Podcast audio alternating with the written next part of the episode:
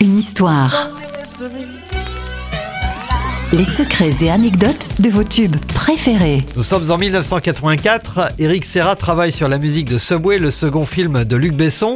Une chanteuse devait lui écrire deux titres, mais lui fait faux bon au dernier moment. Eric Serra doit trouver quelqu'un d'autre pour écrire deux chansons en anglais et en un temps record. Il se tourne alors vers sa petite amie de l'époque, Corinne Mariano, bassiste du groupe Téléphone qui travaille sur l'album Un autre monde dans le sud de l'Angleterre.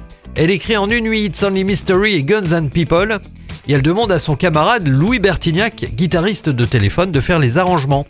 La suite, c'est Corinne Mariano qui le raconte sur son blog. À l'époque, j'étais croyante en l'utopie du partage. J'ai proposé à Eric et à Louis de partager les droits d'auteur-compositeur en trois, puisqu'il avait fallu nos trois talents pour réaliser cette chanson. It's Only Mystery est interprété par le choriste américain Arthur Sims qui faisait carrière à l'époque en France. La musique de Subway était double disque d'or en France et a été récompensée par la victoire de la meilleure musique de film en 85. How can I keep on smiling at their disguise? When I know nothing good ever comes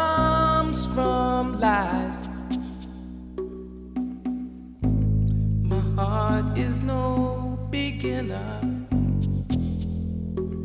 But still, I can lose my temper. Yeah. How can we keep on watching that fucking TV?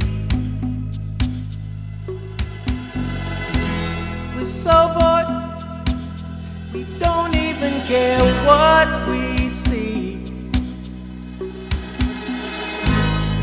Takes our strength away and never, never shows us the way. No. But I think I know the answer.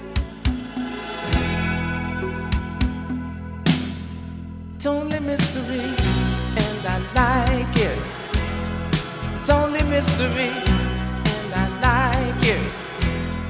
It's only mystery, and I like it. It's only mystery.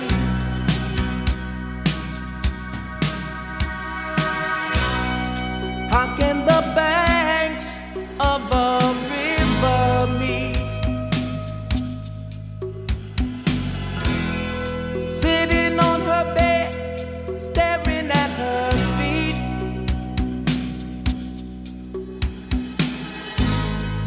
She thinks life is water.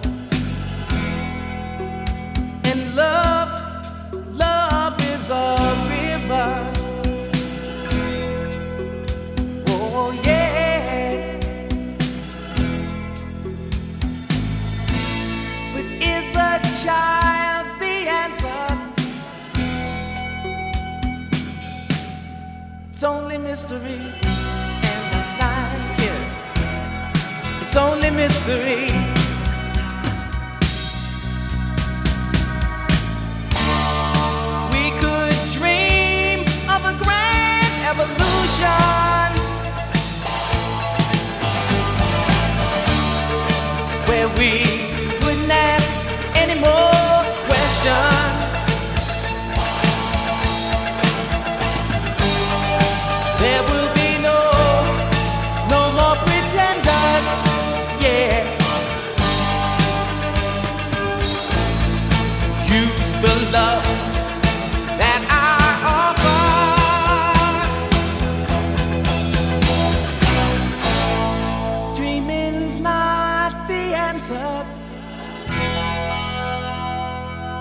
Mm, only mystery, and I like it. It's only mystery.